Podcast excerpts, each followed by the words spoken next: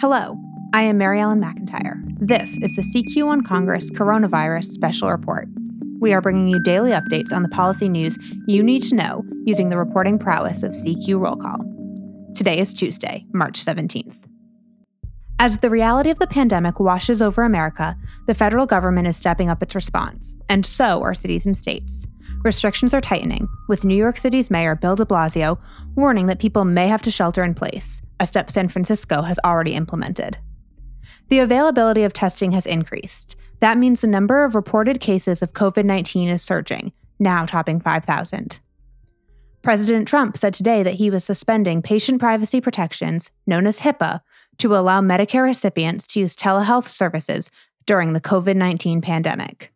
We encourage everyone to maximize use of telehealth to limit exposure to the virus. Medicare patients can now visit any doctor by phone or video conference at no additional cost, including with commonly used services like FaceTime and Skype. In addition, states have the authority to cover telehealth services, and uh, you'll be able to uh, also better maintain hospital capacity by doing this. And all eyes in the Capitol are on the Senate as the chamber considers the House passed stimulus measure and debates additional legislative proposals. We begin tonight with Peter Cohn, who has the latest on economic policy. Hello, this is Peter Cohn, CQ Roll Call Policy Editor. So basically, what's happening now is the administration is looking for an injection of around a trillion dollars into the U.S. economy through a combination of tax cuts, direct checks that would be sent out to uh, households across the country, as well as loans and grants to specific industries, in particular the airline industry, which has just been absolutely battered by canceled travel and uh, and as well as uh, other industries. Small businesses in particular are being hurt by this as people stay home from restaurants and bars and shopping malls and you name it. So that is the, the sort of broad situation, that package is going to take a little bit of time to come together. But Senate leader Mitch McConnell, Republican leader, has said that uh, right away they're going to start working on it along the broad outlines of what the Treasury Secretary Steven Mnuchin laid out for them today at the Republicans' weekly policy lunch. And they're going to go from there. They say they're going to they're going to work nights, they're going to work weekends, and they're going to try to get it done.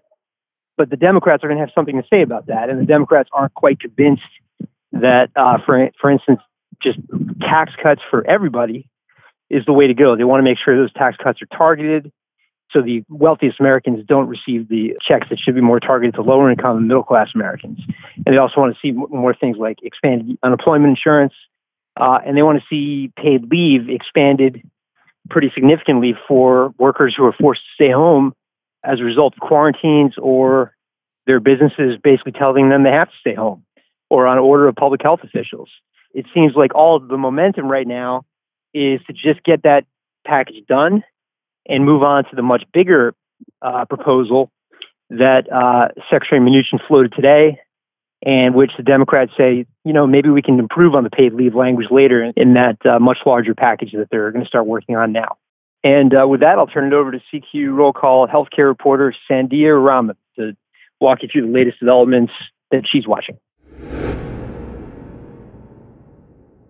Hi, I'm Sandhya Raman.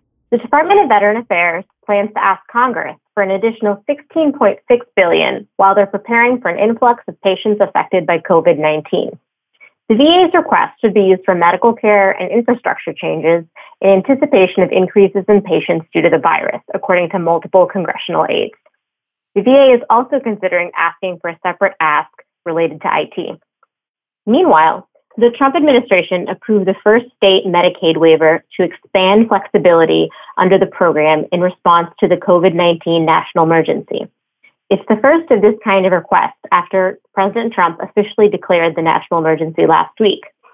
The waiver will allow Florida to provide care in alternate settings, remove some red tape for people trying to get care, and extend certain deadlines and streamline overall enrollment processes. And finally, Doctors and emergency first responders under quarantine or sick with COVID 19 could be forced to work because of loopholes in the economic stimulus package currently debated in the Senate. According to unions and congressional aides, Some workers could take off work for up to 12 weeks for COVID 19 quarantine or the quarantine of a family member. But the bill specifically carves out exceptions for doctors, nurse practitioners, and emergency medical technicians in hospitals. Now on to Griffin Connolly, staff writer for Roll Call. So, two weeks ago, Congress passed an $8.3 billion bill to shore up government resources to help medical officials fight the coronavirus.